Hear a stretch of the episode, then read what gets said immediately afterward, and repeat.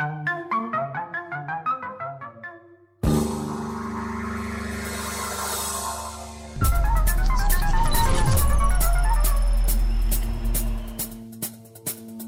ora in onda Zoom, il drive time in mezzo ai fatti con Antonino Danna.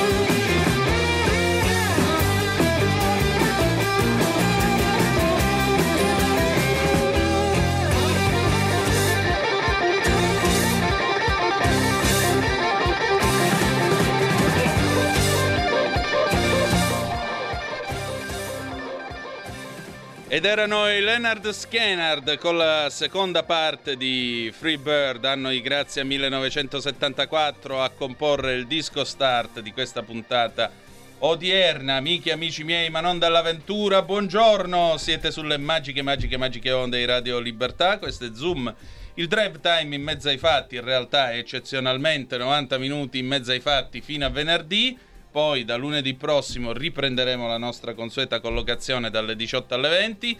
Eh, io sono Antonino Danna, questa è l'edizione di oggi, 13 di settembre. Che cos'è? Martedì? No, mercoledì. Che cos'è? Martedì o mercoledì? Oggi? Mercoledì. Mercoledì, hai visto? Un miecuro in mezzo alla settimana, dicono i palermitani. Restare come il mercoledì in mezzo alla settimana, cioè il giorno più inutile della settimana, per dire quando ti piantano in asso ma noi cerchiamo di essere ovviamente utili per tutti quanti.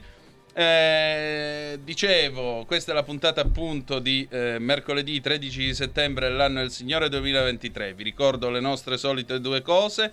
Date il sangue in ospedale serve sempre, salverete vite umane, chi salva una vita umana salva il mondo intero. Secondo appello andate su radiolibertà.net, cliccate su Sostienici e poi abbonati. Troverete tutte le modalità per sentire questa radio un po' più vostra, dai semplici 8 euro mensili della Hall of Fame fino ai 40 euro mensili a livello creator che vi permetteranno di essere coautori e co-conduttori di almeno una puntata del vostro show preferito con il vostro conduttore preferito. Una breve introduzione, un breve consiglio letterario, poi sarà il nostro approfondito ospite la prossima settimana. Lo vedete qui inquadrato sul canale 252 del Digitale Terrestre, oppure se preferite la nostra app, eh, il nostro canale Twitch e YouTube. Eh, tolgo qua le mie dita a salsicciotto.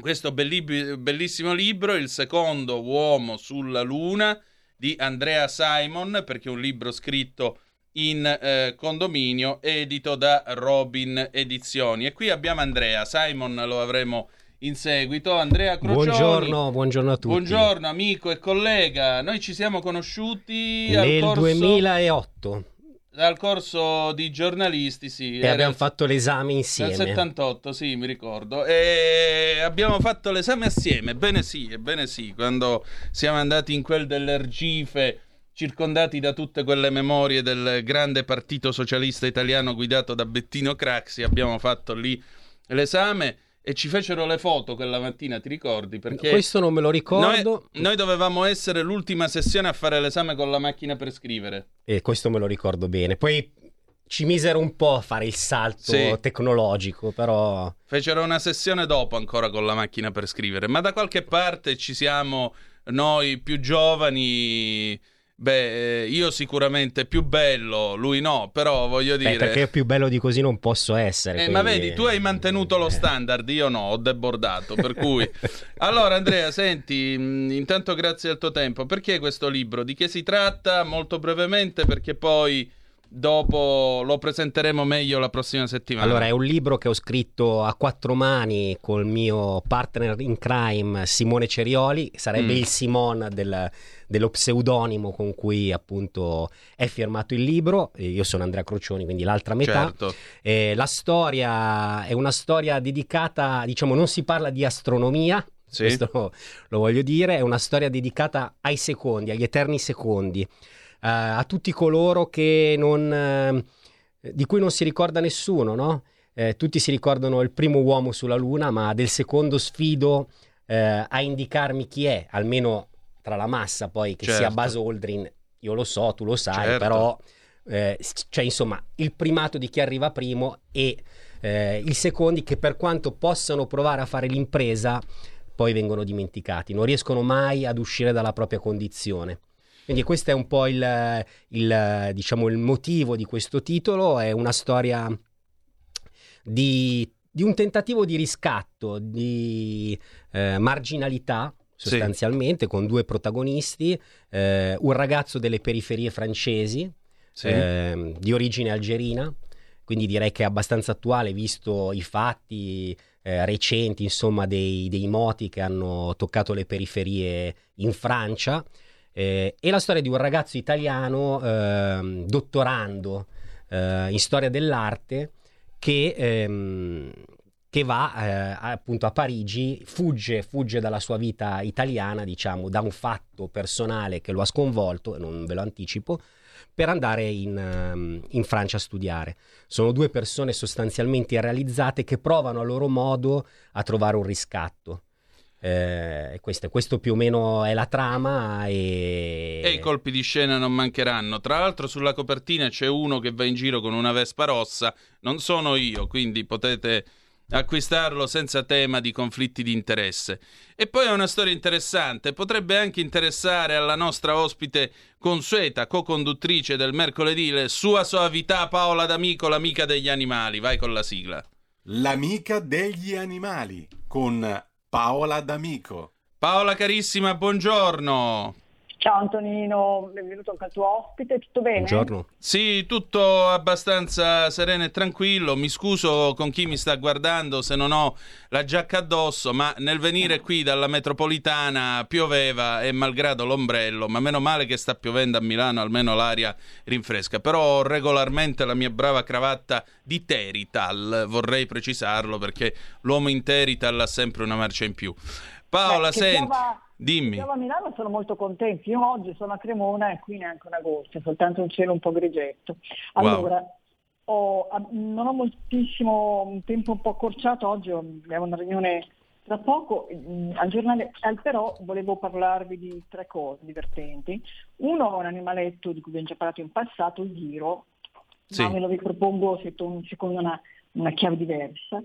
Poi c'è questa notizia recente sulle riviste scientifiche della formica di fuoco che sta arrivata anche in Italia e poi il granchio blu, anzi partiamo da quello perché il dato del Veneto della raccolta del granchio blu che è un animale alieno che sta un po' diciamo terrorizzando i pescatori è che hanno raccolto già 327 tonnellate di, di granchio blu, visto che si può mangiare, forse con un po' di ironia potremmo dire che ha risolto un problema di eh, approvvigionamento. Quindi questo povero granchio non gode ancora di tutele e possiamo mangiarcene in quantità. Magari voi l'avete già assaggiato, io no, ne possiamo parlare con eh, gli ascoltatori dal vento, però c'è anche Liguria. Partiamo dal giro. Torno a parlare del giro perché eh, quest'estate, per racconti estivi, ho assistito alla battaglia persa di una vicina in casa in campagna, che, una signora della Svizzera tedesca, che praticamente ci ha detto ho i ghiri in casa. Abita una vecchia casa con un tetto non particolarmente forse in condizioni perfette, con qualche buchetto. E allora dico, come ghiri? I ghiri in genere fanno il nido molto in alto sugli alberi, cioè, non solo fessi, non cercano di arrivare diciamo, a farsi prendere da noi. Ha premesso, evitato, una volta venivano mangiati, forse anche in tempo di guerra, ma sicuramente i romani li trovavano molto gradevoli.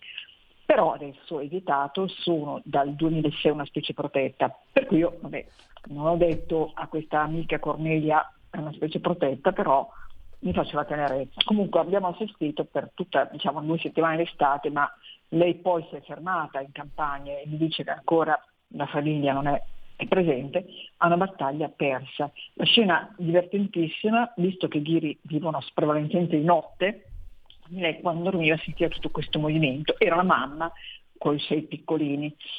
E una mamma può avere fino a 12 piccoli, la mamma ghira.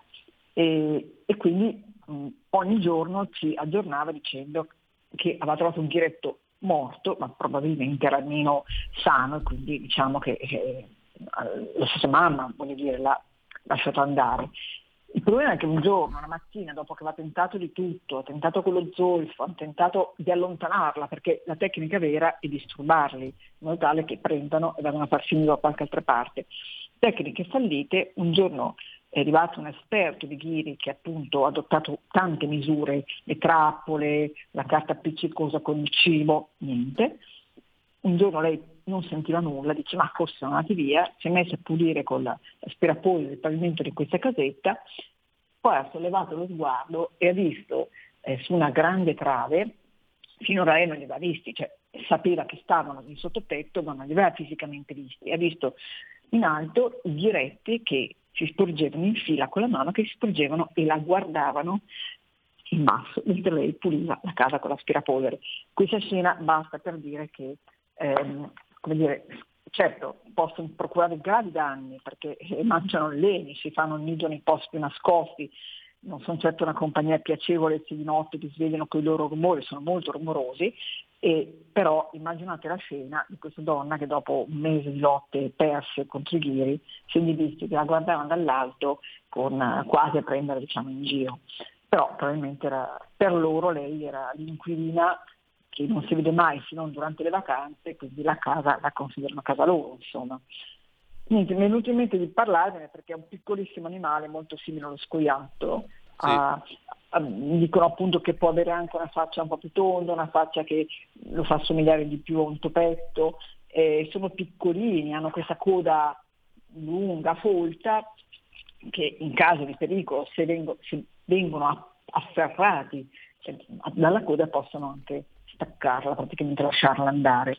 Ripeto, anche a Milano eh, il giro è stato visto, l'hanno visto a Giardini Montanelli, in poveri nostri giardini devastati da quest'estate dei grossi temporali, eh, però è significativo. Se in campagna una casa eh, molto vicina a un albero e non c'è manutenzione, è facile che dal nido sull'albero che ti sposta in temperie si trasferiscano ai bagagli nella casa e nei sottotetti. Quindi eh, ribadisco, bisogna sempre ricordare che sono eh, tutelati, quindi chi arriva a cercare di bonificare la casa deve cercare di adottare i sistemi meno invasivi, insomma, perché comunque anche loro hanno un, loro senso a questo mondo.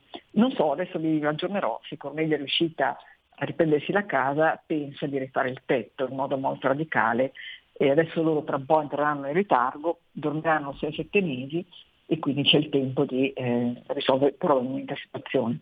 Ecco, nel mentre alle nostre spalle sullo schermo il nostro Federico Borsari, alias il Meneghino Volante, che saluto, gli auguriamo anche buon lavoro, ha proiettato proprio un video a tema ghiri. E visto che parliamo di letargo, però il secondo animale che entra nella discussione di oggi è l'orso. È, l'animale sempre in cronaca ultimamente. Esatto. Una volta esatto. c'era la Salerno-Reggio, l'autostrada sempre in cronaca, ora abbiamo l'orso, l'animale sempre esatto. in cronaca. Tanto fanno eh, però, male tutte e eh, due lo stesso.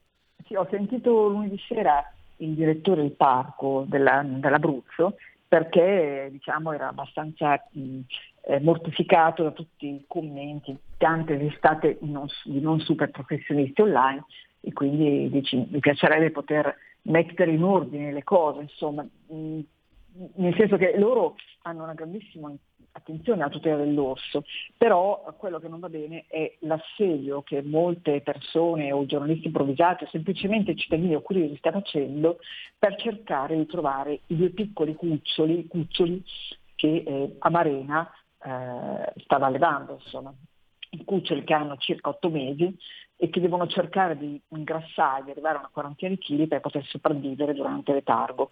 Loro in realtà ehm, non li vogliono catturare perché catturare questi due cuccioli significherebbe portarli abituazione e poi non poterli più rimettere in libertà, però li stanno, eh, guardie forestali, carabinieri forestali, stanno monitorando con molta attenzione, cosa non semplicissima.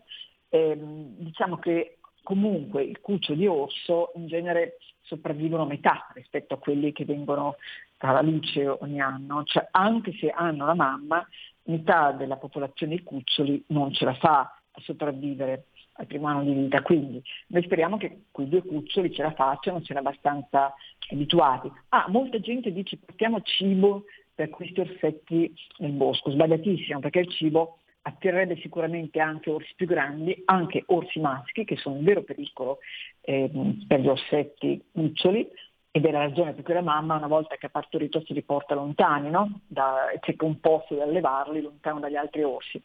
Quindi eh, il vero problema è, eh, cioè la vera preoccupazione è lasciamo in pace questi orsetti, lasciamo che occuparsene siano gli esperti del parco che sono attentissimi, evitiamo di fare la solita caccia al selfie eh, permettetemi di dirlo, più figo, no? io e l'orso, e, sono animali selvatici che vanno rispettati e lasciati dove sono. Hanno un ruolo importantissimo nella biologia, nell'ecosistema e, e quindi si sta spandendo il loro areale. Questa è un'altra preoccupazione. Perché Amarena è finita in questo posto dove poi l'hanno sparato? Perché il, è naturale che adesso questa popolazione espanda un po' il proprio habitat, cioè si stanno allargando le zone in cui l'orso può arrivare, ma questa non è una cosa negativa, non dobbiamo temere l'invasione di orsi in Sicilia come la favola di Buzzati che mio padre musicò tanti anni fa, cioè non c'è nessun pericolo di, che la popolazione umana sia eh, schiacciata da quella degli orsi, sono montagne talmente estese, talmente grandi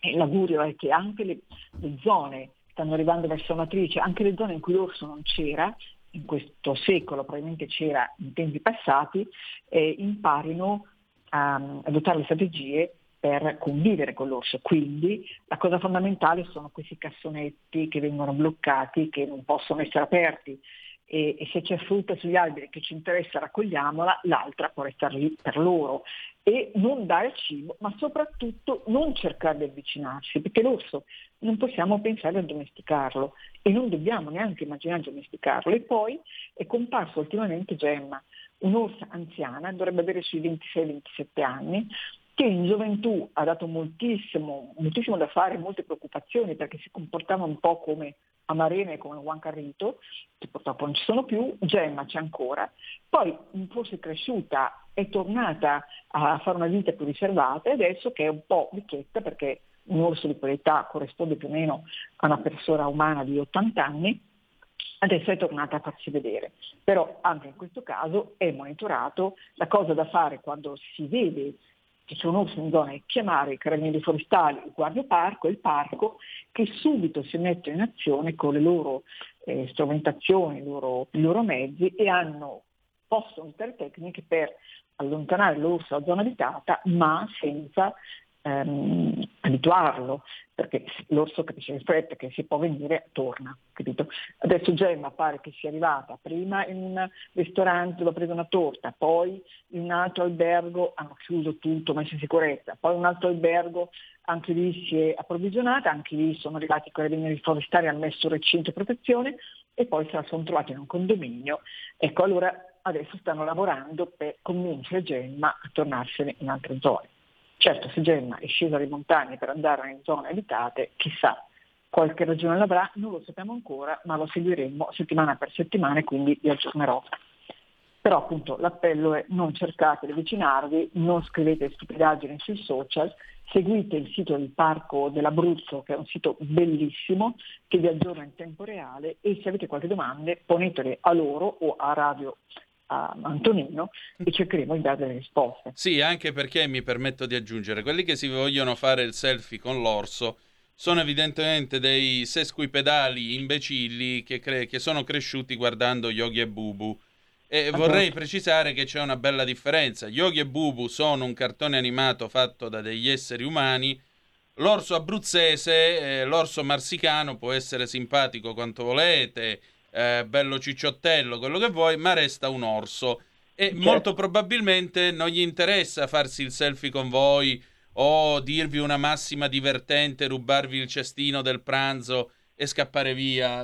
Eh, tu hai incontrato orsi, Andrea? Fortunatamente no, e l'ho incontrati solamente in aree recintate dove hanno recuperato, sempre in Abruzzo, ma erano orsi recuperati da situazioni di tipo circhi, eccetera, che non potevano essere reimmessi in natura. Libertà, certo. E quindi erano in queste grandi aree recintate e, e sicuramente insomma quello ti rassicura. E anche lì facevano fatica ad andare d'accordo tra di loro, quindi il, ca- il, fatto che quando si dice che una persona non vuole avere a che fare con gli altri, si dice che è un orso, non è Appunto, casuale. Sì. Quindi. Esatto. Appunto, quindi esatto. io... Sono assolutamente autosufficienti.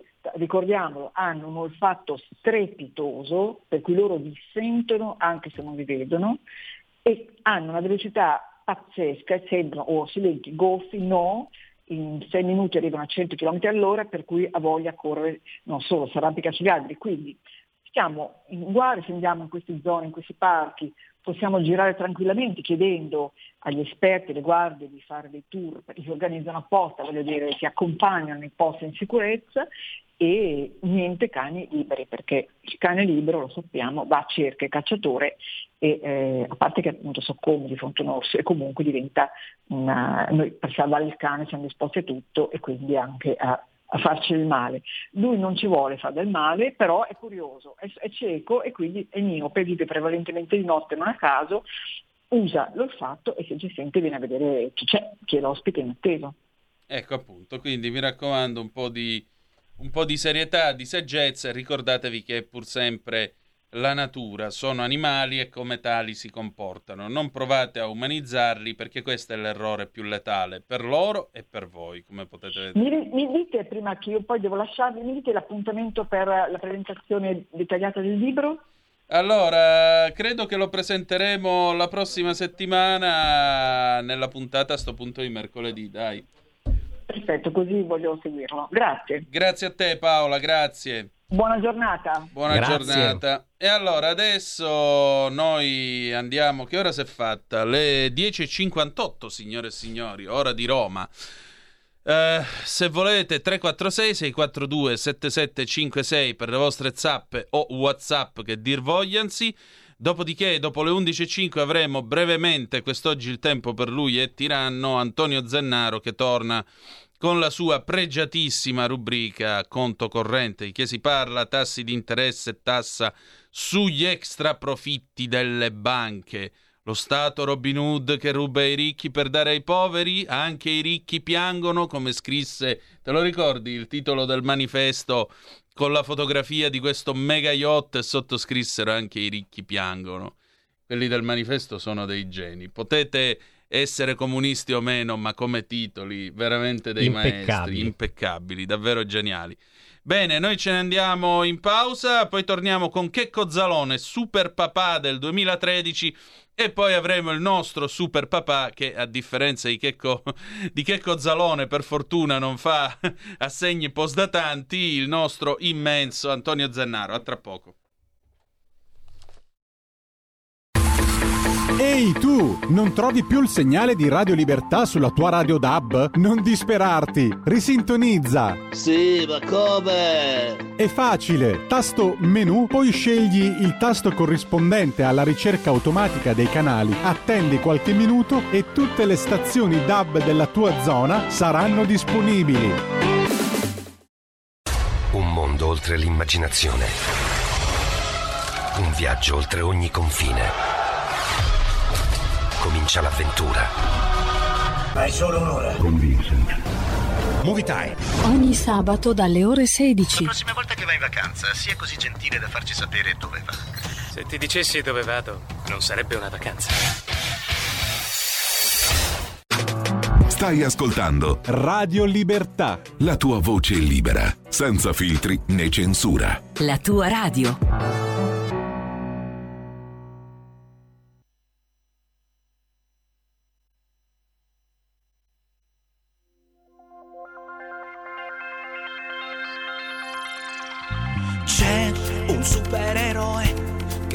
Tutti quanti gli altri, sai. Non ha le ali, non ha missili, non ha nemmeno un razzo. Si può dire un eroe del nostro tempo oramai, nemico delle banche degli usurai, della mostruosa crisi maledetta che all'angolo lo aspetta. Ma si fa una spugnetta e la cancella in fretta ed anche se in bolletta vincerà.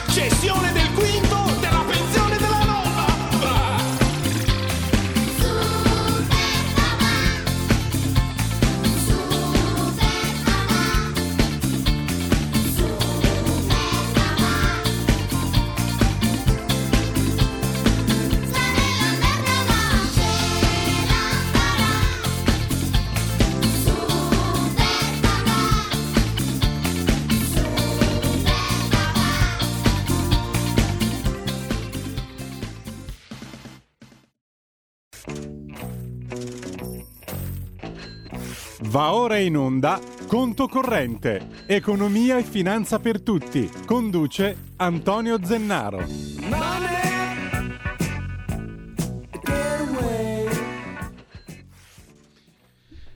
E rieccoci, avete ascoltato che Cozzalone, super papà, e il nostro super papà per fortuna lui non fa né assegni postdatanti e manco mutui rateizzanti, Però eh, il tema è quello dei tassi di interesse e questo ci crea dei problemi non da poco. Bentornato Antonio Zennaro, ciao.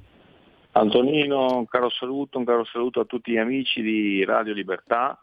Eh sì, eh sì, c'è un problema, c'è un problema perché il rialzo dei tassi voluto da BCE sta creando tanti eh, problemi a famiglie, imprese, eh, piccole attività, i tassi sono troppo alti. Lo denunciano anche le principali istituzioni finanziarie italiane. Eh, questo rialzo dei tassi può provocare problemi problemi per chi vuole farsi un mutuo, per chi vuole fare un prestito personale, perché se il tasso è troppo alto e la rata è troppo alta, io non mi compro casa, non cambio casa, non faccio i lavori a casa e quindi si ferma l'economia e quindi questo cosa provoca? Recessione, si sta bloccando tutto, ancora non lo possiamo dire, ancora i dati ci dicono che c'è un rallentamento, però non ci dicono che sta, le cose si stanno fermando. Il problema è che eh, questo rialzo dei tassi eh, non è eh, ovviamente eh, giustificato. Sì, la teoria economica dice che quando c'è inflazione devi rialzare i tassi, però questa è un'inflazione che, come stanno dicendo anche esimi esperti, è un'inflazione che non deriva da un eccesso di eh, domanda o da un rialzo degli stipendi e quindi la gente compra più beni perché ha più soldi, ma un'inflazione che è indipendente dal reddito e dalla domanda, cioè semplicemente i prezzi, eh, faccio un esempio, il prezzo della benzina, il prezzo dei generi alimentari si alza non perché la gente consuma più benzina, se ho i prezzi del, ho visto la farina che è aumentata del quasi 50%, non perché la gente compra più farina o più zucchero, i prezzi perché molto probabilmente a livello globale eh, c'è una speculazione, ci sono delle azioni magari volte a mh, mm, insomma, agire sulle catene, eh, le catene di approvvigionamento sono in mano a pochi e quindi pochi sono in una situazione di oligopolio e quindi possono ad esempio alzare i prezzi come ad esempio nella GDO, nella grande distribuzione. Questi sono temi importanti che dovrebbero considerare anche gli attori economici europei, compresa la Banca Centrale Europea, compreso ad esempio anche l'antitrust europeo sul tema della GDO, della grande distribuzione. Poi magari andiamo a vedere, siccome magari la nostra distribuzione è fortemente in mano a Francia, o ad esempio se andiamo a vedere il tema dei carburanti, della distribuzione, del, um, insomma c'è un tema importante che sembra ignorato dall'Europa. Quindi oggi a pagarne il prezzo, Antonino, sono la famiglia che magari il ragazzo che si sposa si vuole sposare, vuole mettere su famiglia e se prima ad esempio parliamo di cose concrete anche per chi ci ascolta a casa, mutuo di 20 anni, oggi eh, vado a chiedere 160 mila euro, io pagherò in 20 anni, quindi con una rata di 1000 euro al mese, circa 80 mila euro di interessi. Se io quel mutuo di 160 mila euro per comprarmi un appartamento, una casa, lo faccio a 30 anni, avrò una rata di 650 euro e in 30 anni 120.000 di euro di interessi, 160 più 120 significa che io andrò a pagare quella casa, quell'appartamento 280.000 euro. Capite bene che sono oggi cifre molto importanti in un'economia, in un bilancio familiare e forse eh, questa scelta di ulteriore, adesso sembrerebbe che addirittura vogliono andare avanti questo rialzo dei tassi, insomma va, va, fatto, va ponderata. Certo. Questo è un tema importante. Ovviamente poi questo collega il tema di extra profitti delle banche. Esatto, allora lo Stato ha fatto bene a fare il Robin Hood che ruba ai ricchi per dare ai poveri? Mettiamola così. Ma, allora, io, io, penso questo, l'ho detto, l'ho scritto anche, insomma, mm. secondo me allora, ehm, adesso le banche sono un po' preoccupate, perché cosa dicono? Dicono sì, è vero che adesso abbiamo alzato i tassi, è vero che abbiamo guadagnato tra i 20 e i 30 miliardi di euro, però rischiamo di oggi avere delle perdite perché con il rialzo tassi aumenteranno anche chi non sarà in grado di rimborsare quei prestiti. Sicuramente eh, la posizione è una posizione che va sempre mediata perché parliamo di situazioni economiche importanti, però la scelta del governo è giusta, perché se io oggi utilizzo quelle somme, come è stato detto, per andare anche a fare magari dei prestiti garantiti, o aiutare, faccio un esempio, eh, cioè sono i mutui ad esempio Consap perché permettono alle coppie under 36, cioè di andare, che è uno, insomma, uno strumento locale finanziario, cioè di avere un abbattimento del tasso di interesse eh, per le giovani coppie, per eh, insomma, persone che hanno difficoltà nel lavoro, possono sospendere la rata. Cioè, questi sono strumenti che vanno finanziati dallo Stato e quindi servono risorse. Quindi secondo me se utilizziamo queste risorse, questi extra profitti e li destiniamo a ponderare la crescita dei tassi di interesse è lo strumento giusto e quindi secondo me il governo fatto bene. E, come al solito i giornali, ma anche tantissimi, cioè, cassa, anti, eh, anti no, insomma, una misura populista.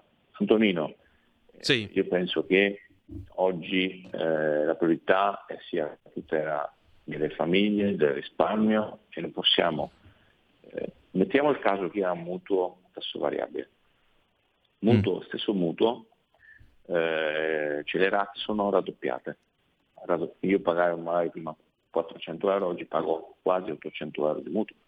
Cioè io non voglio che le persone, penso che anche il governo, penso che tutte le persone che hanno a cuore questo paese non vogliono che le famiglie siano costrette a lasciare la casa che si sono comprate, pagano il mutuo, ma non perché non sono in grado di pagare, perché gli si è eh, alzato il tasso di interesse. Allora non mettiamo in difficoltà le imprese e le famiglie. Oltretutto la normativa di Basilea 3 ha un altro problema. Se io vado a dilazionare, vado a riconsiderare, vado a fare un accordo con la banca, e sono un'impresa, mi viene considerato quel di definizione del mio mutuo come un credito intagliato, quindi devo, vengo pure segnalato in centrale rischi, quindi c'è, c'è una situazione veramente di forte attenzione e, e di mancanza di buonsenso. E questo mette a rischio un po' tutte le filiere, commerciali, industriali, artigianali, eh, piccole attività, liberi professionisti, cioè col credito non si può scherzare. Quindi secondo me il governo ha fatto bene, però l'Europa io non vedo un'attenzione a, eh, no, a eh, misure eh, che vadano a mitigare il, questi tassi di interesse. quindi sono, dico la verità, un po' preoccupato e spero che il governo, come sta facendo in maniera secondo me ottima, sta ovviamente agendo sia con delle misure, ma anche in un rapporto attraverso anche i nostri esponenti di andare a spiegare in Europa quali sono i rischi. Eh, perché secondo me anche in Germania e in Francia stanno sottovalutando la situazione. Ho paura che, come ho già detto anche prima della pausa estiva, non vorrei che eh, Germania c'è fortemente recessione, vorrei che scopriamo qualche bubone nell'economia tedesca, l'economia francese già oggi ha un grosso deficit eh, sul rapporto no, della bilancia commerciale, cioè non vorrei che poi eh, queste scelte che hanno voluto loro poi le andiamo a pagare tutti con delle esplosioni di crisi finanziarie eh, in Francia, in Germania o nei loro paesi satelliti.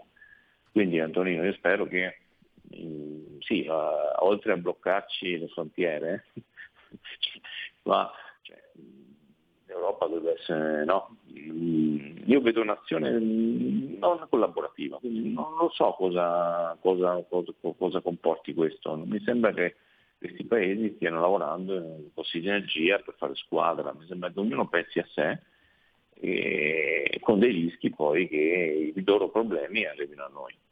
Questo Antonio, è ma... il messaggio di oggi mm. che vorrei dare.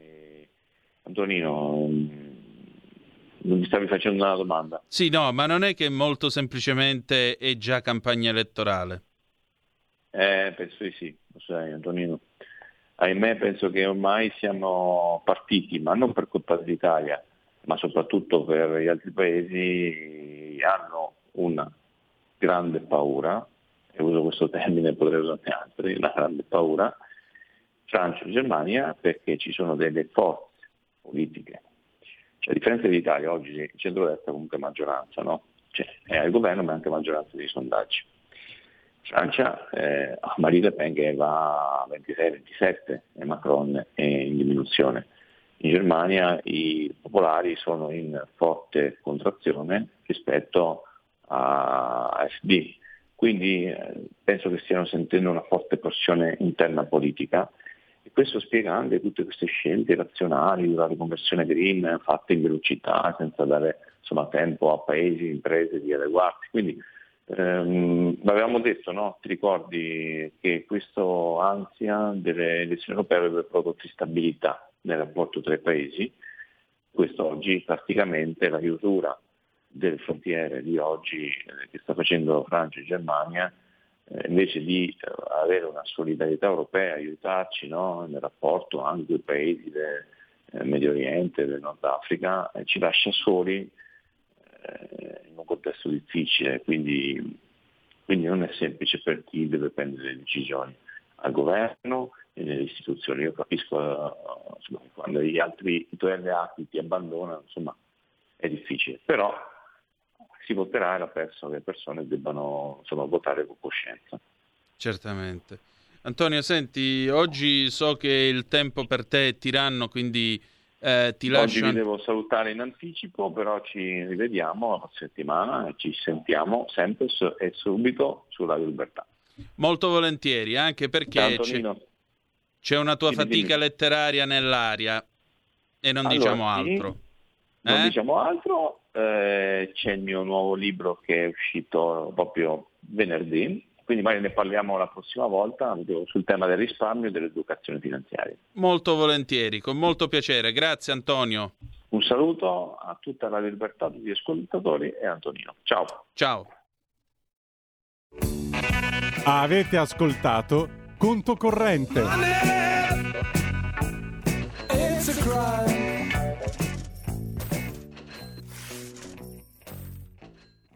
E preceduti nonché seguiti da Money dei Pink Floyd dall'album The Dark Side of the Moon, anno di grazia 1973, abbiamo avuto con noi l'immarcescibile Antonio Zennaro che eh, come vedete è sempre sul pezzo, tra l'altro è un libro estremamente interessante, ma eh, giovedì prossimo ne parleremo con molta calma, avremo tutto il tempo. Allora, siete sempre sulle magiche, magiche, magiche onde di Radio Libertà. Questo è sempre Zoom, eccezionalmente 90 minuti in mezzo ai fatti. Antonino Danna al microfono con voi. Insomma, abbiamo svariato da romanzi, ghiri, orsi, mutui, tassi. Eh, anche qui tra ghiri e tassi, solo che questi sono tassi un po' più pericolosi, tassi nostri più che altro. E adesso possiamo aprire il telefono allo 0292947222 se volete dire la vostra, se volete intervenire. Attendiamo anche le vostre zappe al 346 642 7756. Allora, bella gente, intanto vi do qualche aggiornamento, qualche notizia che arriva dal mondo. Ecco, giunge ora notizia scossa di terremoto magnitudo 4.1 sulla costa marchigiana. Annuncia adesso, in questo momento, l'ANSA. Aggiornamento a breve. Eh, se siete in zona fateci sapere 346 642 7756 oppure 029294 7222 abbiamo una telefonata pronto chi è là? Ciao, sono Massimiliano. Carissimo, Ascolta, dimmi. Antonino, uh, leggo oggi sul giornale che il, uh, il PP, PPL mm. a Strasburgo ha votato a favore della riforma per la, l'energia, eccetera, eccetera. Ma se fino a ieri, specialmente i nostri di Forza Italia, hanno detto la transizione ecologica costerà moltissimo, per cui bisogna vedere, e oggi invece leggo che danno il voto a favore di questa transizione ecologica, oltretutto l'inasprimento ancora, perché è passata mi sembra dal 36% al 47%. Ma io mi domando e dico, perché io dovrei votarli? Perché questa gente qua, con questa transizione ecologica, io dovrò fare la fame. perché non posso adeguare la mia casa e spendere tutti quei soldi, non lo potrò mai fare con 1500 euro di pensione al mese. E dovrò andare a cercare la carità. Li devo ringraziare questi del PPE che votano insieme ai, ai comunisti, al PD, eccetera, eccetera. Ti saluto. Ecco, a maggior ragione, vedi, hai ragione Massimiliano, tu hai, non è che hai infilato il dito, ci hai infilato proprio tutto il braccio dentro la piaga. A maggior ragione io mi chiedo, quando sento Antonio Tajani concionare e spiegare con chi la Lega debba eh, allearsi perché la Le Pen è brutta, sporca e cattiva, eh, poi in realtà stamattina ora viene fuori che forse quasi quasi tutto sommato, ma anche beh sì, ecco, forse Marin potrebbe essere della partita, bah chi lo sa. Insomma, quando io sento Tajani fare questi discorsi, poi giustamente tu hai ragione da vendere perché mi dico vabbè e quindi facciamo quelli tutto a posto, tutti perfettini, tutti belli, freschi e pettinati. Dopodiché vi andate ad alleare di nuovo con quelli che vogliono il cappotto termico per le case in Sicilia, ma anche senza arrivare a Lampedusa, dico io. Cioè, ci sarà differenza tra il clima che c'è a Sondrio, che pure è nelle montagne, e quello che c'è a Uppsala o, in Norvegia e così via. Ci sarà una bella differenza, che cavolo. A Sondrio nevica, però magari nevica meno di quanto può nevicare, quanto può nevicare in, in Norvegia, in Svezia e così via. Voglio dire, le ore di irraggiamento saranno anche maggiori. E questa stupida politica che è one size fits all, no? Basta una taglia e la mettiamo addosso a tutti, un po' come quando si andava sotto le armi e i tipi di pantalone che ti davano potevano essere o troppo lungo e troppo stretto oppure troppo corto e troppo largo. Non c'erano grosse vie di mezzo sul tema. Chi ha fatto il servizio militare probabilmente può darci ulteriori delucidazioni. Ma è così, non si può adattare, non ha senso, cioè va anche contro il senso stesso di, eh, come possiamo dire, di giustizia, perché a condizioni uguali trattamento uguale, ma a condizioni differenziate trattamento differenziato. Tu non puoi imporre la misura eh, della casa coibentata in un posto dove la temperatura è nettamente maggiore. Non ha senso. Tu non puoi imporre il cappotto termico a che cosa? A un palazzo costruito nel 600? Oppure a Milano, tutti i palazzi ottocenteschi già solo ad andare nella zona di Brera. Che fai? Gli metti il cappotto? O quelle belle facciate istoriate stile Liberty che sono sopravvissute a Palermo, ci mettiamo sopra una bella cosa di polistirolo bianco e abbiamo fatto l'ospedale? Allora, è ovvio che le cose vanno fatte con criterio. Per questo, a maggior ragione, a giugno, quando si è in cabina, scegliete bene, scegliete molto bene per chi votare. Perché stavolta, se dite ah no, io non vado a votare per protesta, state dicendo io ho votato per il PD e per tutti quelli che ce la vogliono. Eh, diciamo così che ci vogliono, è vero, fare un'otturazione ai denti senza l'anestesia. Eh, Silvio da Torino, bravo Danna, hai colto il punto che ci azzecca Helsinki con Catania. Eh, guarda, il punto non è che cosa ci azzecca Helsinki con Catania. Il punto è che eh, Helsinki e Catania hanno differenti esigenze. È chiaro che a Helsinki non hanno il seltz, limone e sale e non mangiano certo le polpette di carne di cavallo, ma non hanno nemmeno il problema che durante l'estate la temperatura arriva a 46-47 gradi. Che cacchio gli fa il cappotto termico a una casa a Catania? Lo vorrei proprio capire. Andiamo avanti, chi è qua che ci scrive? Gino da Ostia, ciao Gino, ieri sera carta bianca su Rete 4, trasmissione comunista. Interlocutore di destra Molinari non all'altezza, troppo timido, poco aggressivo, mandate gente con le palle, bene Sallusti, molto preparato. Ma guarda, trasmissione comunista. Bianca Berlinguer alla fine se n'è andata a lavorare per Berlusconi. Che altro aggiungere? Siamo veramente. Eh... il mondo al contrario, è proprio il caso di dirlo. Abbiamo una telefonata, pronto chi è là? Antonino, buongiorno, sono Marco. Uela. Senti, io ciao. Allora, siccome si dice sempre attenti quando votate perché è l'ultima volta, come se fosse una tregenda, e poi ci si rende conto che è sempre peggio, no? Anche se tu voti per le persone che dovrebbero fare l'interesse tuo, è sempre peggio. Allora, io ti chiedo solo una cosa. In due giorni sono sbarcate 6.000 persone in due giorni, va bene? Senza contare quelli che passano il valico a Gorizia, vero? Mm. Che sono migliaia e che vivono in condizioni disastrose e che ci costano tantissimo e che sono sulle nostre spalle. Allora, visto che l'accordo di Dublino è stato cancellato con un colpo di mano questa notte da Francia e Germania, io mi chiedo, ma perché questo governo tiri fuori le palle?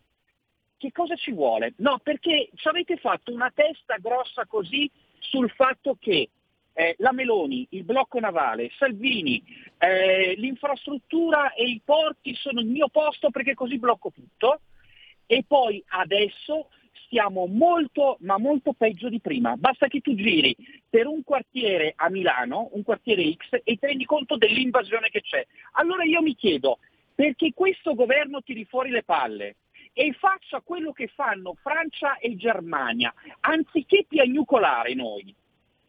Che cosa ci vuole? Che cosa ci vuole per mantenere fede e per essere onesti rispetto ai milioni di voti che avete preso non perché siete quelli migliori degli altri. Sì, però ti vorrei fare una però... precisazione. Io sono un giornalista, non sono un onorevole, non faccio parte del governo. Forse tu dimentichi questo. Sì. No, avete no, no, preso. No, eh, Io non ho preso proprio niente.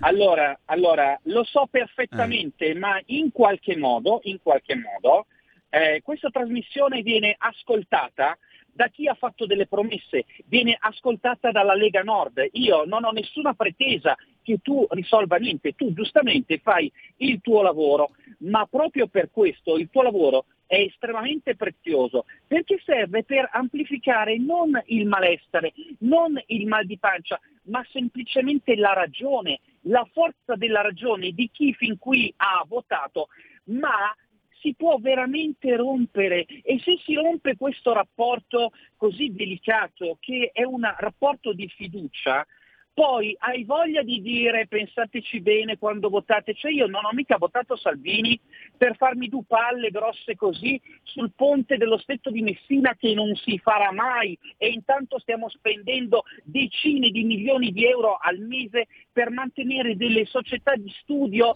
va bene, che servono soltanto per mantenere quattro gatti. Allora quello che mi interessa sapere Scusami, ma mi Lega. chiede Giorgio da Sondrio, tu per chi hai votato, se ce lo vuoi dire? Io ho votato per la Lega Nord. Ecco, allora... Va bene? Sì, perfetto. Ti dico una cosa io, se mi posso permettere.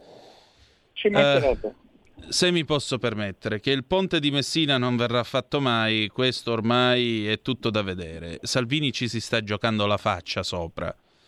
Aggiungerei anche un'altra cosa. Il fatto che ci siano degli animi così esacerbati sul ponte sullo stretto è perché questo Stato non ha mai dimostrato il coraggio di mettersi a fare le cose seriamente. È stata soltanto un continuo rinviare, tra l'altro a causa di governi che la pensavano in maniera completamente diversa. Berlusconi aveva detto sì, era stata fatta la gara, era stata addirittura aggiudicata, però poi è arrivato Prodi e ha detto no, non si deve fare perché l'inquinamento e questo e quest'altro. Dopo vari tiri e molla Antonino. c'è un governo che ora lo fa e lo faranno. Ma Antonino. Detto ma ciò, Antonino, per quanto scusami, riguarda l'immigrazione, Antonino. perdonami, per quanto riguarda l'immigrazione, eh, è evidente che magari c'è da rivedere il ministro degli interni, perché probabilmente Piantedosi non ha avuto un'azione così incisiva come la ci si aspettava. Sul blocco navale, come ha spiegato più volte la Meloni, incluso anche nella sua autobiografia, il blocco navale non è l'atto di schierare la marina militare e sparargli addosso, non è questo, perché questo, come è deciso dal, come stabilisce il diritto internazionale, è un atto di guerra, noi non lo possiamo fare. Si sta facendo un'altra cosa, accordi con i paesi perché limitino le partenze. Antonino, Dimmi. Antonino, però, senti, eh, consentimi, eh, due cose. eh, il blocco navale, allora se tu lo chiami blocco navale non è certamente un atto ma né di guerra e né di pirateria marittima. Il blocco navale è schierare la nostra marina militare e respingerli con le dovute maniere, non è un atto di guerra, nessuno chiede ciò che questo governo e ciò che questo paese è incapace di fare. No, cioè no, di è un atto di, di guerra perché tu patrio. impedisci. Non è un atto no, di tu guerra. impedisci non il principio. di Eh, di tiralo giù che devo parlare io, che non è che può fare il comizio lui. È un atto di guerra per il semplice e banale motivo che tu stai impedendo il principio di diritto internazionale della libera circolazione dei mari, principio già teorizzato da Grozio nel 600. È un atto di guerra per le leggi internazionali e tu non puoi trascinare l'Italia davanti al Tribunale internazionale all'AIA per una cosa del genere o dare il pretesto a qualche paese di dichiararci guerra, posto che la Costituzione dice che noi possiamo fare la guerra per difesa e mai per offesa. Quindi noi non possiamo dichiarare la guerra all'Algeria o alla Libia. Il discorso è molto più grave. Ci serve una politica mediterranea che non abbiamo avuto per decenni. E solo ora la stiamo cominciando a fare, solo ora ci sono i primi accordi che vengono fatti. E le cose vanno fatte, hanno bisogno di tempo per poter giungere a maturazione. Ne sono entrati 6.000. Se arrivavano gli altri, oggi ne entravano 12.000. Pausa e torniamo subito. Ehi tu, non trovi più il segnale di Radio Libertà sulla tua radio DAB? Non disperarti, risintonizza. Sì, ma come? È facile, tasto menu, poi scegli il tasto corrispondente alla ricerca automatica dei canali, attendi qualche minuto e tutte le stazioni DAB della tua zona saranno disponibili. Stai ascoltando Radio Libertà. la tua voce libera, senza filtri né censura. La tua radio.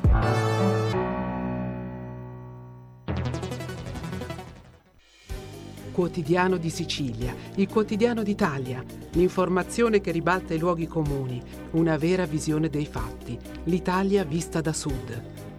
Ogni siciliano che vive in Italia e nel mondo è una risorsa, è protagonista della crescita della nostra nazione. Dai forza alla crescita della nostra isola, abbonandoti al QDS digitale più archivio a soli 99 euro annui. Quotidiano di Sicilia, il quotidiano d'Italia, una scelta di valore.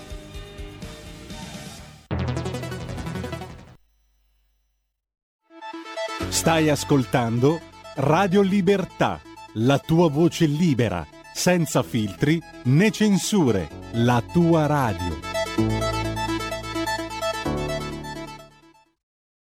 E rieccoci, siete di nuovo sulle magiche, magiche, magiche onde di Radio Libertà. Questo è sempre Zoom, 90 minuti in mezzo ai fatti. Antonino Danna al microfono con voi, ma ci sono due telefonate che prendiamo in rapida successione. Pronto chi è là?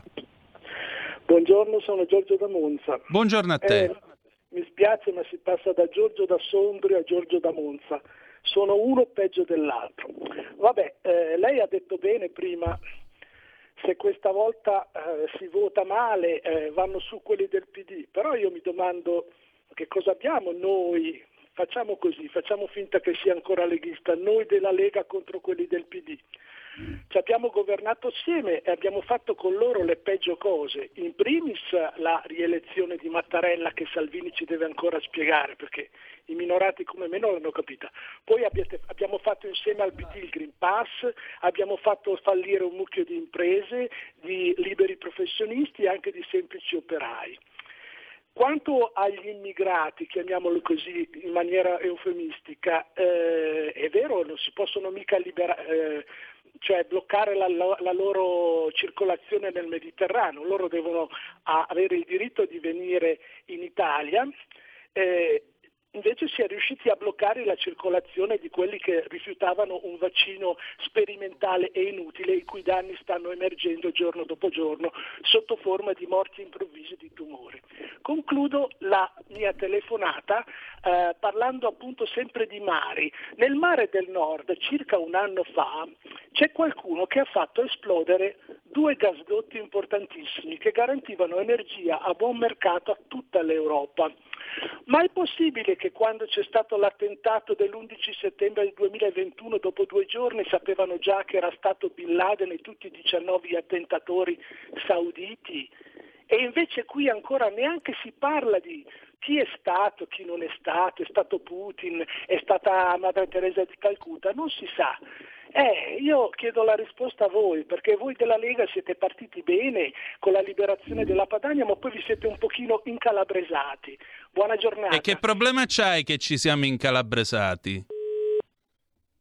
Vabbè, eh, purtroppo, come vedete, ogni tanto c'è chi telefona a una radio nazionale a sprezzo del ridicolo. Mancavano solo le guerre puniche. Comunque, incalabresarsi, amico mio, ti assicuro che fa bene alla salute. 2500 anni di civiltà aiutano, non ti preoccupare. Altra telefonata, pronto chi è là? Sì, ciao Ponzo. Ben trovato. Consiglio. Senti, a proposito vabbè, di fantasia, a me piacerebbe, eh, dico, non come provocazione, proprio come proposta, che facessero un bel decreto, un bel decreto e anziché sequestrare le persone, come dicono loro, semplicemente sequestriamo le barche, barchieri, barconi, cioè voi, tu vuoi sbarcare, sbarca, non c'è nessun problema. Noi la barca non te la vediamo più indietro, boh, finita lì, ce la facciamo, la vendiamo, ce la facciamo a pezzi, perché ti interessa. Tutti fanno quello che vogliono, la Spagna ha sparato le cannonate, gli inglesi gli rimandano il guarda, cioè qua la soluzione bisogna trovare. La mia idea è quella lì, eh? sto sognando, ciao ciao. Ciao, no, la barca gliela sequestrano quando arrivano con i barchini. Infatti a Lampedusa, tra l'altro, hanno pure il problema che una parte del porto è piena di tutti questi rottami. Aggiungerei un'altra cosa, che comunque noi ci stiamo muovendo insieme agli inglesi anche su questa tematica. Difatti su una che la Meloni su questi temi sono alquanto in sintonia. Quindi le sorprese potrebbero, eh, potrebbero arrivare. C'è un'altra telefonata, Federico? No? Siamo a posto così. Benissimo. Allora, vediamo un po' i WhatsApp o le zappe che sono giunte. Purtroppo Antonino, come altri in Radio Ora, vi state arrampicando sugli specchi delle analisi, ma la base ha sempre torto. Ma io non sono qui per indottrinare la base, io faccio il giornalista. Eh, poi ancora, vediamo un po'. Mario da Como, buongiorno, ma io dico, se c'è il riscaldamento globale, perché fare il cappotto alle case? E lo vorremmo capire tutti, amico mio, non solo tu.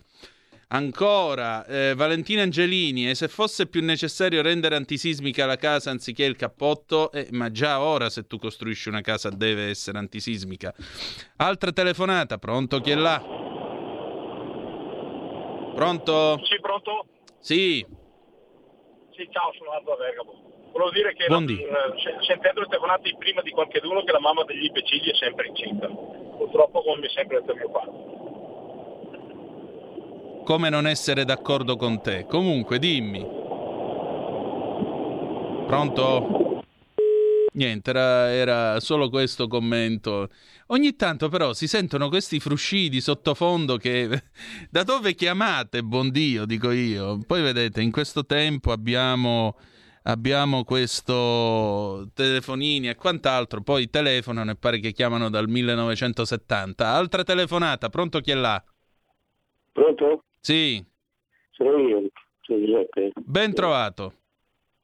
No, volevo dire, prima hai detto che fare blocco, blocco navale se, eh, sarebbe come dichiar- fare una dichiarazione di guerra, no? Sì. Ma eh, la Meloni lo sapeva però, campagna elettorale che prima, perché l'ha detto? Per ingannare il popolo. No, Siamo semplicemente ci sono delle semplificazioni che si fanno per eh, spiegare, per abbreviare, diciamo così, tutto il concetto. Se no vai a spiegare e dobbiamo fare gli accordi con ogni singolo paese qua e là. Uno piglia e dice blocco navale arriva prima. va bene, comunque. Fa niente. Prego. Grazie, grazie, no, no, basta. A te. Ciao, grazie. Grazie. E questo è il punto. Ora il punto è, vediamo di gestirla questa immigrazione, vediamo anche di andare a pestare mani e piedi in Europa su questo tema. Certamente quando Francia e Germania fanno questi gesti è evidente che la campagna elettorale per le europee è cominciata. Eh, tra l'altro sappiamo chi è al potere in Germania, chi è il cancelliere tedesco, quale espressione di quale parte politica egli è e di conseguenza vanno a ragionare anche nell'ottica delle elezioni di giugno perché sanno benissimo che eh, possono rischiare un grosso scoppolone elettorale se la gente va a votare e non vota certo per loro.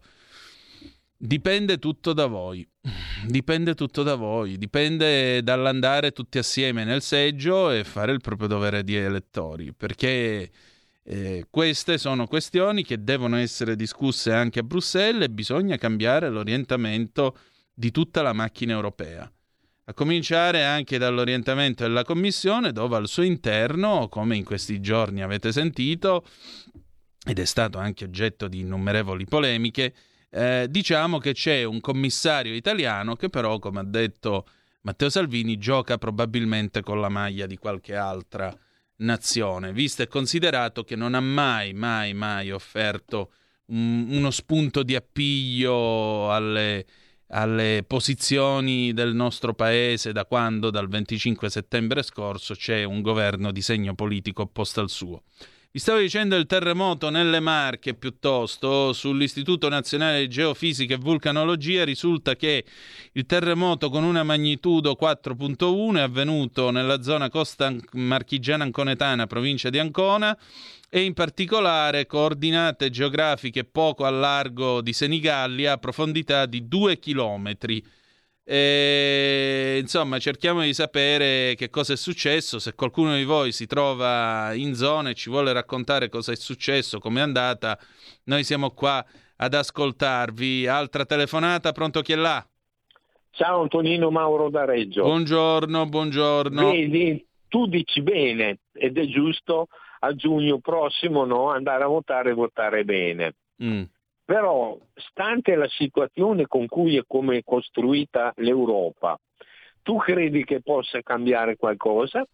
Visto che eh, il Parlamento europeo è un semplice una semplice vecchia quinta di scena messa lì quando hanno architettato l'Europa no? per dare un'idea di democrazia, quando invece è tutto deciso dal Consiglio dei Ministri e dalla Commissione europea che sono organismi eletti non dal popolo. Diventa eh, ma... molto difficoltoso, eh? Sì, diventa molto... diceva che se, fosse necess- che se, fosse vero giusto votare eh, non, ci fa- non ci avrebbero, cioè, se, se, importasse votare avesse un valore non ci farebbero votare. Ti saluto. E allora che facciamo?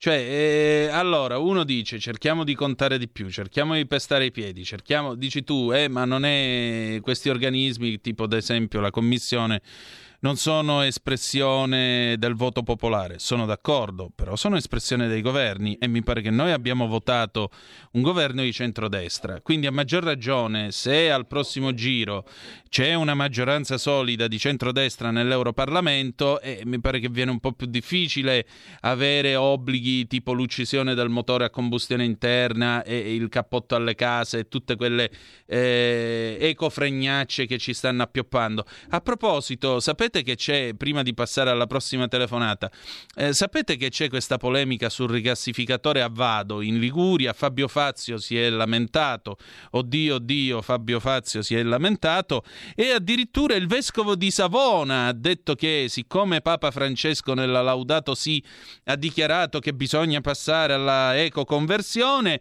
bisogna dire no al rigassificatore e alle fonti fossili. Eccellenza, mi perdoni, ma le anime non interessano più lei ora si occupa di combustibili anziché occuparsi della fede cattolica che ormai viene eradicata tutti i giorni da questo paese, un paese nel quale non, pre- non pratica più nessuno e c'è un'ignoranza religiosa che si taglia col coltello. Buon Dio, ci mancavano solo i vescovi che fanno gli ambientalisti in questo paese. Altra telefonata, pronto? Chi è là? C'è Antonino, ciao Pier da Riccione. Carissimo, intanto, ben trovato. Eh, intanto solidale, eh, a quella telefonata volevo ricordare a quel signore che qualcosina di vero ha detto che la Calabria è in mano al centro-destra, forse lui non è informato, quindi boh, vabbè. Comunque, a parte queste cose, io invece volevo parlare della, delle elezioni europee. Sì. Ehm, la soluzione di non andare a votare perché si è molto arrabbiati per via del numero di immigrati, per via di alcune cose che non si riescono a realizzare, eh, eh, però eh, dovrebbe far riflettere perlomeno diciamo i più furbi, tra virgolette. Perché tutto ciò avviene? Eh, rendiamoci conto perché Bruxelles decide tantissime cose nostre.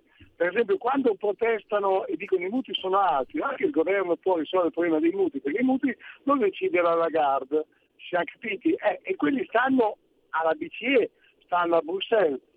È chiaro che anche se noi riuscissimo a spodestarle, perlomeno porle in condizioni di nuocere di meno, perché una ricandidatura della von der Leyen è a dir poco vergognosa eh, e questi popolari devono chiarirsi, noi poi dopo abbiamo la lobby americana, no? che è quella che eh, non quel, quella di, che ha messo Biden, che fa le guerre, che decide i vaccini, che decide tantissime cose. Però ragazzi c'è poco da fare. L'Italia è più lunga di quello che noi pensiamo, la democrazia, ne avete parlato a lungo stamattina, abbiamo sentito, è in grande affanno, però come diceva il grande Max Weber è la soluzione meno dolorosa, quindi ragioniamo con questa mentalità qui. Non possiamo ottenere tutto, però intanto iniziamo a modificare le cose. Allora io faccio un appello a tutti gli amici che comunque ci saranno, io sarò sicuramente come tante altre volte a Pontida, ma in particolare per ascoltare cosa mi dice Marie Le Pen, ecco. che sicuramente sarà il partito più grande, no? Eh, perché è importante, no? e quello che mi dicono i repubblicani che vengono dagli Stati Uniti. Ecco. Perché la, la chiave della vicenda sta lì. Se vinciamo in Francia, se vinciamo l'Europeo, se vince Trump, come dicono tutti Trump, no? Eh, beh, insomma, qualcosina abbiamo messo a segno. Mm? Ciao, buona giornata. Ciao, eh, poco da dire, d'accordo con te. D'accordo con te, la cosa più importante è procedere eh, chiaramente dice non ci possono dare tutto, sì, ma qualcosa la dobbiamo prendere, qualcosa si può sempre ottenere. Perché è molto facile dire la democrazia è in affanno. Sì, è vero, mai come ora le democrazie sono in affanno, sono eh, polarizzate, sono spezzettate. Guardate in Spagna dove non riescono a fare un governo, malgrado il centrodestra abbia comunque vinto le elezioni, malgrado il Partito Popolare sia il partito vincitore delle elezioni perché è quello che ha preso più consensi. È vero, sì, sono in affanno. Però non mi pare che la soluzione di quello che decide tutto lui e aggiusta tutto con una ginocchiata sia l'alternativa migliore. Quindi meglio avere la peggiore delle democrazie che la migliore delle dittature o autarchie. Raimondo da Padova, buongiorno Antonino, buongiorno a te. Consentimi un parallelo, la libera circolazione sulle strade come in mare andrebbe consentita a mezzi, a mezzi registrati in condizioni di idoneità alla circolazione o navigazione. Io non posso partire in pedalò da Venezia e arrivare in Croazia, gli scafisti sono fuori legge. Quelle barche vanno bloccate e poi smantellate. Secondo me anche i passeggeri andrebbero multati. Cambiamo il termine blocco navale con un altro per indicare un pattugliamento rafforzato in acque internazionali del canale di Sicilia con lo scopo di intercettare i gommoni. E infatti l'idea era quella di un pattugliamento rafforzato, non del blocco navale, perché l'espressione blocco navale appunto ha un preciso signific- significato. Boh, tu vuoi multare uno che arriva su questo? Io ho i miei dubbi perché ti dico tu, blo- tu, multi uno che arriva a Lampedusa, ti dice che si chiama Abdullah Taldeitali e ha 17 anni, perché documenti addosso non ne ha. E poi la multa come gliela mandiamo? Col bollettino che può pagare in misura ridotta entro 5 giorni e così via. Non so, è... questo no, questo credo che non sia, non sia possibile applicarlo. Però ti dico, è vero che è necessario tutelare meglio il confine, che vorrei ricordare ai signori di Berlino e soprattutto a quelli di Parigi che sono ancora convinti che il Sole ruoti attorno alla Francia, mentre la Francia è solo una media potenza con la sindrome da media potenza. Eh, l'unica differenza tra noi e loro è che loro però hanno la supposta atomica, la Force de Frappe eh, vorrei ricordare a lor signori che il confine non è a Ventimiglia dove sbattono le donne incinte giù dai treni, ma il confine appunto è in mezzo al mare al largo di Lampedusa ed è quello che anche loro devono vigilare. Perché se no facciamo sempre il solito giochino che amici amici e poi ti rubo la bici. C'è un'altra telefonata, Federico, pronto? Chi è là? Eh, ciao eh, Antonino, sono Ornella della provincia di Lecco. Ornella cara, bentornata, dimmi. Eh, buongiorno. Allora, eh, io volevo dire, mh, cioè che questo Papa, no? Sì. Cioè, è, è, già nella Laudato Si, nella prima Laudato Si, parlava proprio del, non parlava del creato come fa adesso, ma parla del clima, del cambiamento climatico che non c'è. E così fanno i suoi discepoli. E poi volevo chiederti una cosa, come mai Forza Italia ha votato per la forzatura Green? Me lo, me lo sto chiedendo. Ti ringrazio, buongiorno. Uno, me lo chiedo anch'io. Due, eh, questo papato è partito bene perché aveva cercato di muoversi sul sociale e rispolverare la dottrina cattolica eh, del lavoro. Purtroppo la dottrina sociale della Chiesa. Purtroppo però poi le derive sono andate verso queste mode, l'ecologismo d'accatto, tutta sta roba qua, gli ecopeccati, o quell'incredibile sinodo amazzonico in cui hanno portato un idolo pagano, la Pachamama, in processione nei giardini vaticani. Lasciamo perdere, va. Altra telefonata, pronto chi è là? Eh, pronto, buongiorno Antonino. Buondì. Sono da Chiavenna. Prego, ben allora, trovata. Io mi chiedo una cosa. Eh, qualche anno fa mia figlia è stata derubata a Londra del portafoglio con relativi documenti. Allora, per rientrare in Italia ha dovuto essere presentata da una sua amica che garantiva per la sua identità. Allora io mi chiedo come possa migliaia e migliaia di persone rimanere in Italia, sbarcare senza documenti. Quante leggi ci sono in Italia?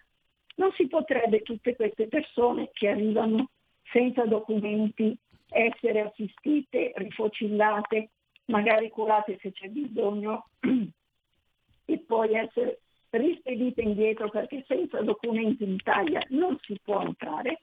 Grazie.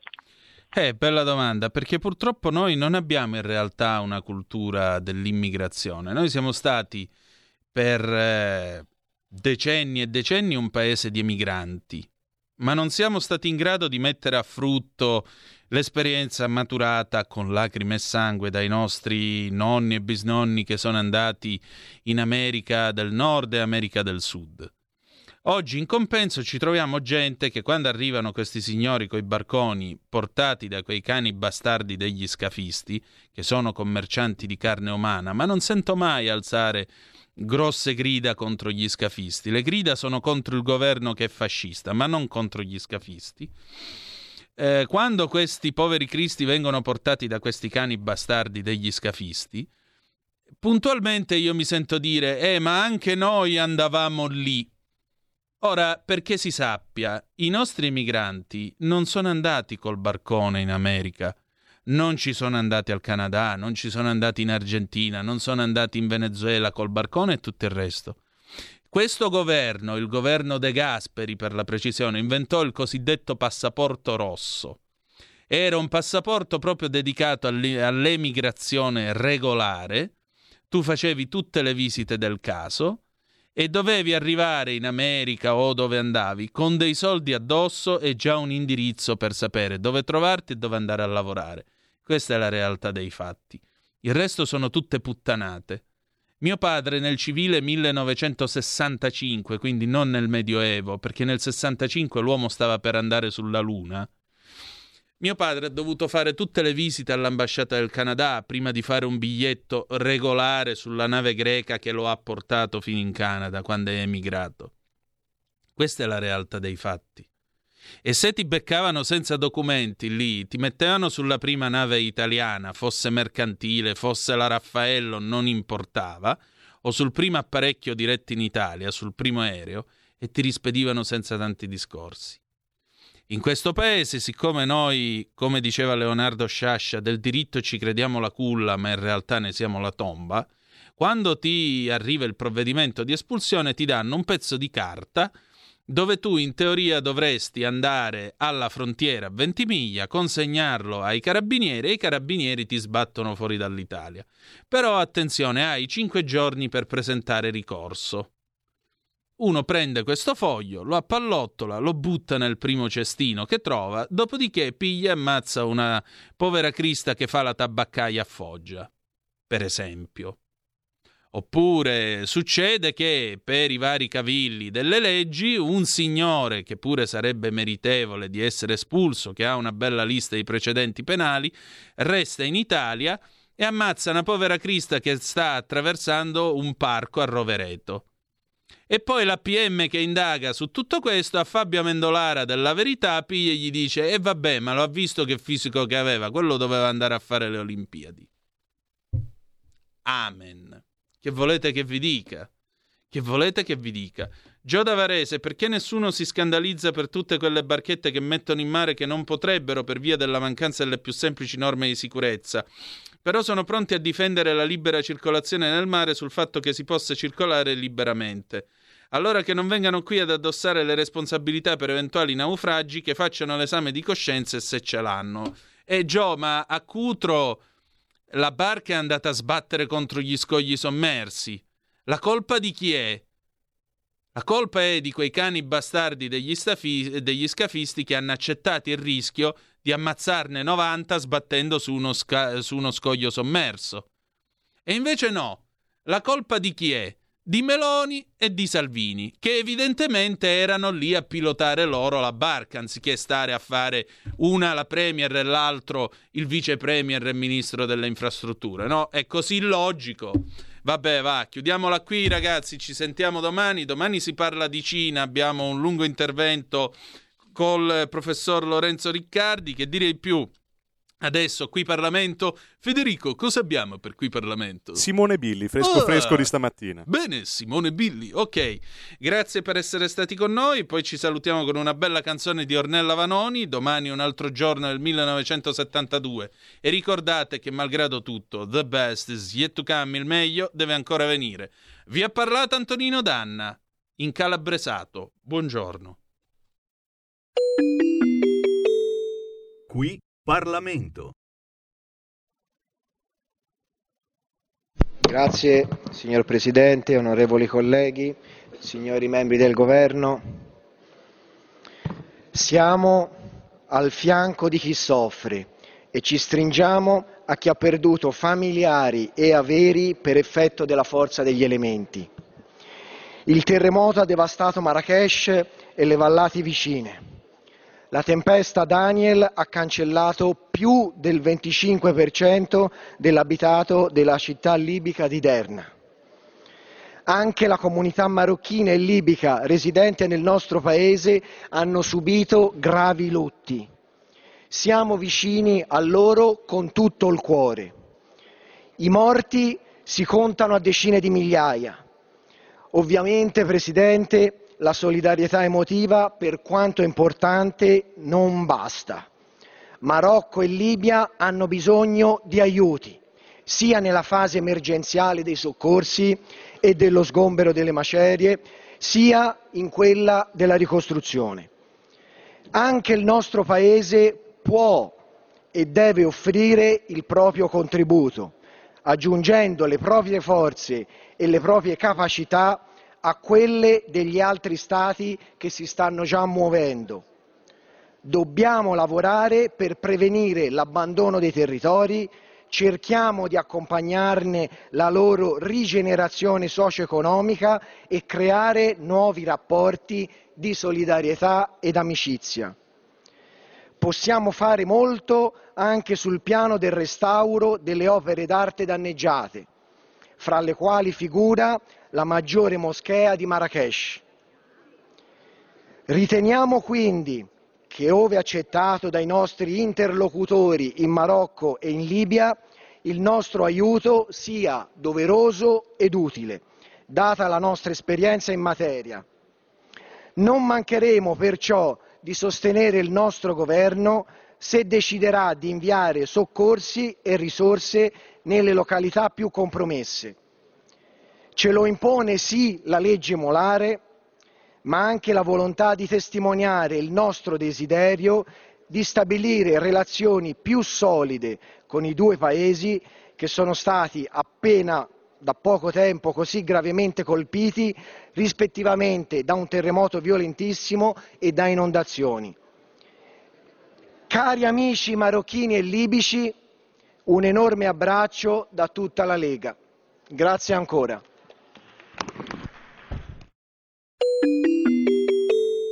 Qui Parlamento. Avete ascoltato Zoom, il drive time in mezzo ai fatti.